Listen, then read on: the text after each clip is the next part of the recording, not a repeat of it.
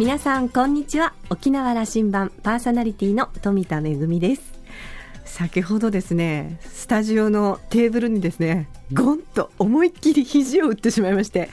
皆さん分かりますよね。あの肘あるポイントを打つと電気が走るみたいな感じでちょっとなんか 今もまだ言いたいんですけれども。でも先日ですねちょっと同級生と会う機会があったんですけどあの私のようにやっぱりこういろんなところにこう目測を誤って打つとかあの今まで登れた段差でけつまずくとか そういうことがちょっと増えてきたという組とあのやっぱりねジムに行ったり水泳をしたりしてる組はですねいやそんなことないよって言ってて同級生でもこんなに差が出るんだなと思ってちょっとあの私も反省をいたしまして私は全く運動しない組に入りますのでちょっとはねせめてウォーキングぐらいしなきゃななんて思っております。皆さんはいかがでしょうか。さあ沖縄羅針盤5時までお届けいたします。どうぞお付き合いください。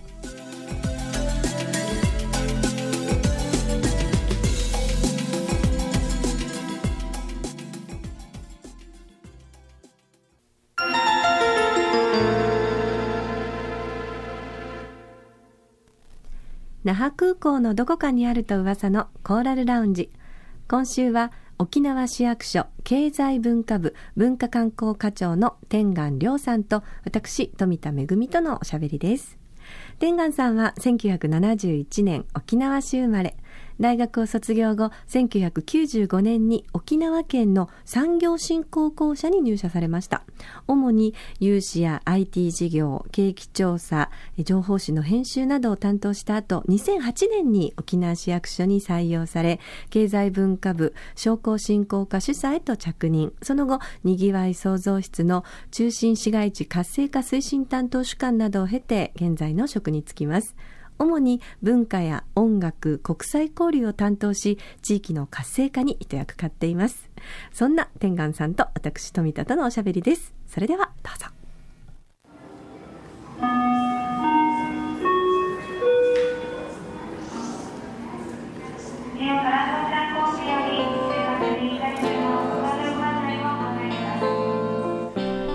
天眼さん今日はよろしくお願いします。ますなんか私もかりゆしなんですけど、はい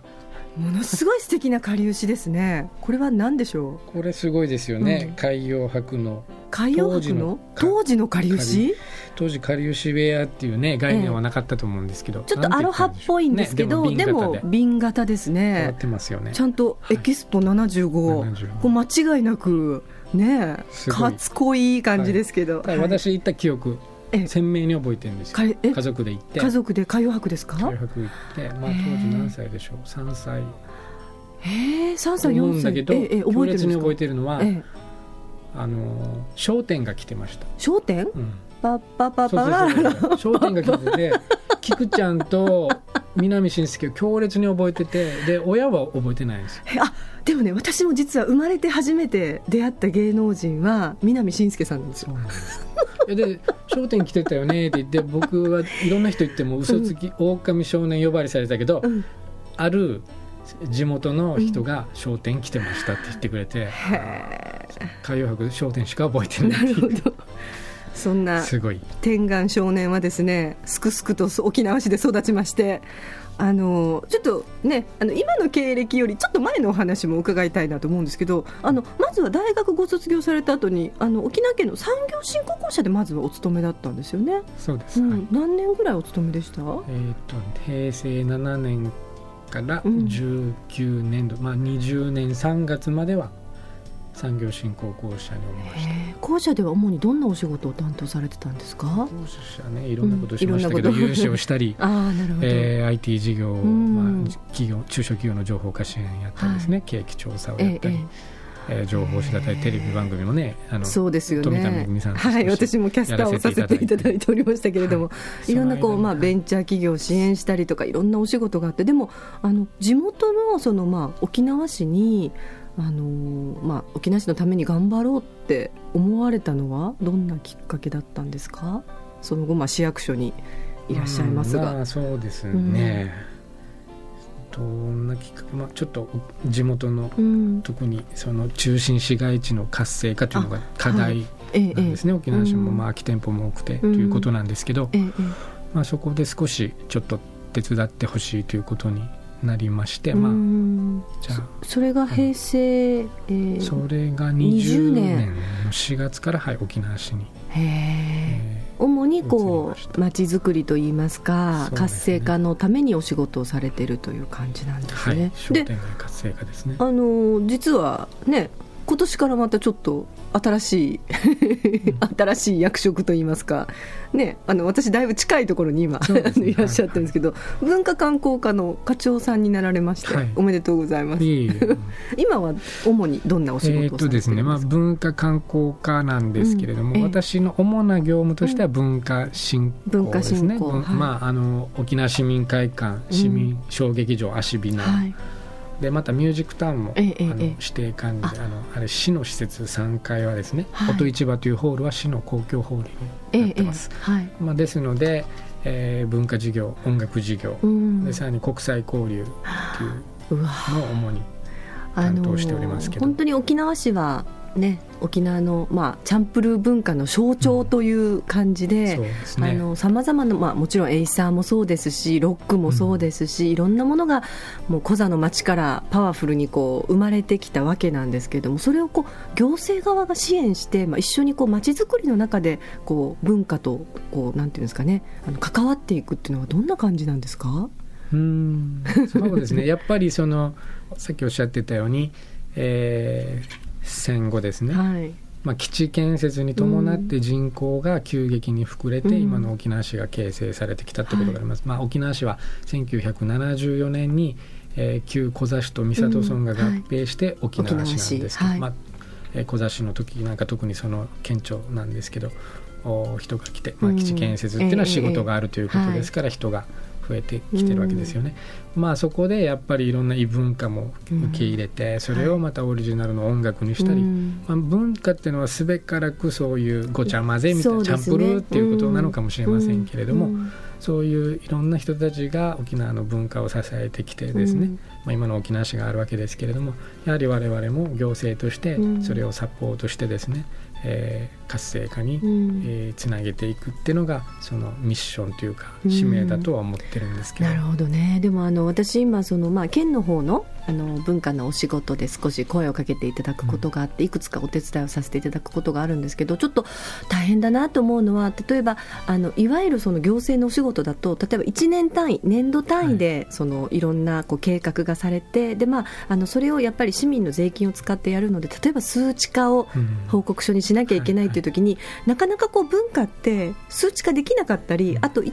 年2年でできるものじゃなくてやっぱり5年10年じっくり時間をかけてあの作らなきゃいけないというのがあってそれをこう、まあ、いわゆる行政のシステムの中で文化をこう取り組んでいくってすごくなんかご苦労されてるんじゃないかななんて思うんですけど。ですね。うんやっぱり時間も。うん。お金もかかってますけど、うんやっぱり時間もかかりますので、うん。えーこの辺りはすぐ1年という時間軸でうん。結果が、ね、出るようなものではないとも思うんですけど、ええ。まあでもやっぱり地域の皆さん一生懸命頑張ってらっしゃいますから、うん。それを少し長期的に支援をやっぱりさせていただきたいとなるほど。例えばロックなんかで言いますと本当にライブハウスを例えばこうねあの無料で回れる取り組みがあったりですとかあの市民の皆さんが気軽に参加できる例えばエイサーのそのお盆の時だけではなくて、はい。あのそのちょっと前にあの、ねえーエイサーナイトということで見れたりとか、い、ろんなこう市民の皆さんと一緒にできる取り組みというのがすごく多いですよね、うん沖縄市はね。そうん。であのやっぱり夏になりますとこの話を、はい。外してはならないという基準なフェスタがやってきますね、えー本当に近づいてまいりましていよいよ7月の、えー20日土曜日から今年は始まりますけれども、はい。どうでしょう？今進み具合といいますそうですね。もう目前に迫ってきて、うん。ええ。もういろんなあのいわゆるパッタラゲーヤーってやつですね。は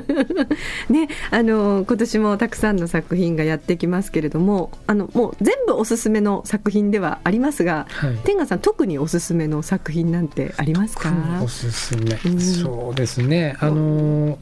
やはり今年は何といってもええ。中国山東省の雑技、雑技団がやってくるんですよね,、粉と炭と漢字で書きまして、はいフェンモーと、フェンモーはいい。うようです、まあ、これはですねえこのまさに粉と炭っていうのは舞台粧のうん。で使うこのお化粧のことのようなんですよね。はいえで、えーその雑技、まあ、皆さんイメージされるサーカスのようなものだと思われていると思うんですが狂劇の要素を取り入れていると、まあ、ええ。狂劇っていうのは中国のオペラのようなものですすえそうでねね。伝統オペラ、はい。国劇ですね。そうですね、はいえーその振り付けを取り入れているというところが非常に斬新でですね、うん。本当にあの、まあ、北京オリンピックでも世界の皆様に披露された雑技ということで、えー非常に注目度の高い作品になってなるほど。なんか私たち雑技っていうとなんかちっちゃい子がお皿回したりそうそうね。なんか自転車にすっごいたくさん乗ったりとか、なんでしょう。何人乗ってるんあだっていうのすごいこうアクロバットがはい。あったり、でもまたそこにこう新しい要素が加わって、うん。伝統芸能なんだけれども現代のまあお客様に向けて作られた本当に意欲作ですよね。そうですね。沖縄では初めての、ははい、初登場なのでこれそれ見て。以外にもええ今年世界19カ国19カ国ですよ。40作品ということですから、はい。もう本当にあのめ、うんまあ、盛りだくさんな内容なんですけれども、ええ。例えばイスラエルからははい、バタフライバタフライキス。実はこれ私が昨年はい。イスラエルの,、あの演劇祭に行きましてそこでとっても素敵な作品だったのであのなんとかキジムナーフェスタに来ていただけないかなということで、あの芸術監督のあの素晴らしい、ええ。えー少し短い映像を拝見そうですね。もうホームページでもご覧いただけるんですけええれども、えええ。あのまあ、見ていただきたい。そうですね。本当にあの可愛い作品でことちっちゃな子どもたちにもね見ていただけるものなので、親子で本当に、あの楽しめるものだと思いますね、はい。蝶々と女の子の冒険で映像と、まあ、音楽とはい。ダンスとという感じです。ね。あと沖縄作品が結構ありますね。沖縄そうですね。沖うん。縄からの作品も多くてですね、はい。例えばまああーもう今年3年目になります。けど、大和と田町っていうあはい。その組踊りのですね、ええええ。えーこれ手水の縁はいですかね、それを現代風にアレンジした作品ということで注目をされておりはい、ます。し、あとコザが実は舞台そうですねはいの作品が市民劇があるんですよね、これね。あ。の小座物語という市民ミュージカルがございまして、はいこれもこれもはい三年目ですね3年目うんになりまして、えー沖縄市のお子どもたちを中心に、うん。えーミュージカルをお作品作り上げております。はい。あの島マッさんという、えー戦後その基地の町のお母さんと慕われうん。た女性をモデルにしておりまして、にこう沖縄のなんていうんですかね福祉のモデルを作り上げた方ですよね。そういう女性をモデルにしております。はい、3年目ということで、なんかすごく子どもたちもうん。張り,、はい張り切ってるんですよね、ずいぶん長いことお稽古を重そうねですて、ね。はい、一生懸命やってましてこの間もちょっと、えー稽古見ましたけどそうですか、本当に子どもたち、うん。あのいろんな学校からきはい。集まってますけど、あみんな仲、ええあの本当に仲良く楽しくやってるえーこれも本当に毎年、あのー本当にこう、ね、実際のお話をこうあの物語のベースにしているので、はい。とてもこうあのエンターテインメントとして本当に楽しめるんですけど、と同時にその沖縄の歴史、コザの歴史みたいなものを一緒にこう、あの学べる作品でもありますよね。そうですね、うん。ですから例えば言葉がわからないとかいいうこともあるかもしれませんけど、でも分かりやすくですね。皆さんその、えー表現を、うん。体を使っはい。て表現されてたうんりということもありますので、はいまあ、そういうのを言葉を超えてですね、うん。本当に家族ご家族でうん。楽しんでいる作品が、あの多いのでぜひいらしていそうですねただければと思います。今年、まあ、あの毎年そうなんですけども、キジムナーフェスタではこうしたその招待した本当に世界の優れた作品と、それから近年ちょっと力を入れているのがフリンジということで、あはい。あの自主参加の作品、い。ろんな国から、やっぱりキジムナーフェスタ、自分たちも行ってみたいということで、自主参加の、まあ、いわゆる持ち込み作品ということなんですけど、そちらも結構あるので、ね、あのこうしたところもぜひ応援を兼ねて、沖縄作品も出てますので、あの応援を兼ねて見ていただきたいと思いますが、あの皆さんね、あのまだキジムナーフェスタに行ったことがないという県民の方、実はいらっしゃると思うんですけれども、はいあの多分ね、その中のイメージの一つに、いろんな世界からあの演劇が来るので、チケットがすごく高いんじゃないかっていうイメージが、うん。そういうイメージを持たれてる方が多いかと思うんですけど、実はものすごくチケットお手頃なんですよはいね。ね。あのお得なキジムナークラブというそうですね、クラブりますね6というのがございまして、うん。はい。えー5000円でですね、6作品はい。ご覧いただけるお得な前売りの回数そうですね。これはだから、まあ、例えば1作品を6人で見てもいいですし、はい、あの6つの作品を1人で見てもいいですし、はい、まあ、あの見方は10で、まあ、いくつかその作品によってはその枚数制限がある、はい、あのものもありますし、ちょっともうすでに人気作品なんかは売り切れてるものがね、ちょっと完売も出てきておりますけれども、うん、まだまだ責任はそうですね。これはまああのぜひあの皆さんホームページをご覧になってチェックしていただきたいなと思いますけれども、はい、じゃああのそろそろなんか飛行機のお時間のようですので最後にぜひ天眼さんあのコザの町出身でありそして今本当にコザのために汗を流している行政マンとして、えー、これからですねコザの町こんなふうにしていきたいなとかなっていくぞというぜひ意気込みを一言お願いいたします。はいえー、まあキジムナーフェスタもそうですけど、はい、音楽でまたエーサーもあります、もうとにかくいろいろワクワクドキドキ楽しめる沖縄市だと思ってますので、うんはい、ぜひ皆さんお越しいただければと思います。はい、まずは頑張りますので、よろしくお願いします。キジムナーフェスタの期間中に、はい、はい、あのカリウシウェアの素敵な、えー、イケメン行政マンの 天眼さんがいらっしゃると思いますので、ぜひお越しください。今日はお忙しいところありがとうございました。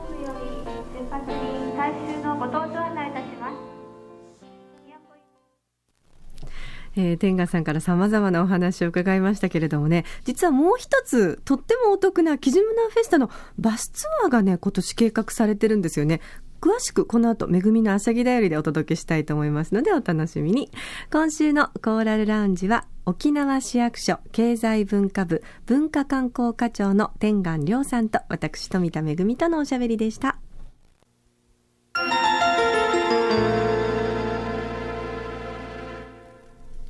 めぐみのあしゃぎだよりのコーナーです。今日はですね、キジムナーフェスタのお得なバスツアーのご案内ですよ。先ほどあの、天眼課長もね、おっしゃってましたけれども、今年の特におすすめの中国雑雑技団のフェンモーという、まあ、作品がありますけれども、こちらの鑑賞と、えー、先日リニューアルオープンいたしました、復活しました、あの東南植物楽園の見学、さらには沖縄第一ホテル、えー、グランメルリゾートにて、お食事をね、楽しんでただくというお得なバスツアーが、えー、20日の土曜日と、えー、22日月曜日、23日の火曜日と、えー、3回ございます。あの、大人の皆さんでね、3980円ととってもお得なあの料金になってましてあのグランメールリゾートの方でお食事付きですし大人の方はあの東南植物楽園のソフトドリンクもついてるということで あのいろいろとあのお得な特典もついてますよ、えー、大人の方が3980円で、えー、6歳から11歳までが3180円、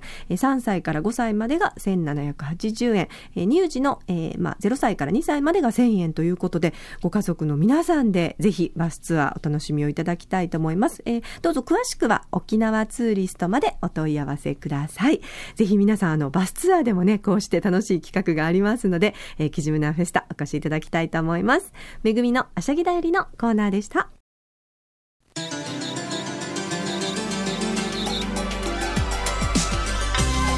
沖縄羅針盤では皆さんからのメッセージやコーラルラウンジにこんな方をゲストに呼んでくださいというリクエストもお待ちしております。宛先は864アットマーク r 沖縄 .co.jp 864アットマーク r 沖縄 .co.jp です。懸命に沖縄羅針盤と書いて送ってきてください。お待ちしております。それからポッドキャストやブログでも情報発信中です。ラジオ沖縄もしくは沖縄羅針盤のホームページからチェックしてください。今日ご紹介したキジムナーフェスタいよいよ土曜日20日から始まります。詳しくはキジムナーフェスタ2013と検索して公式ホームページをご覧ください。沖縄羅針盤今週はそろそろお別れのお時間です。パーソナリティは富田恵でした。それではまた来週。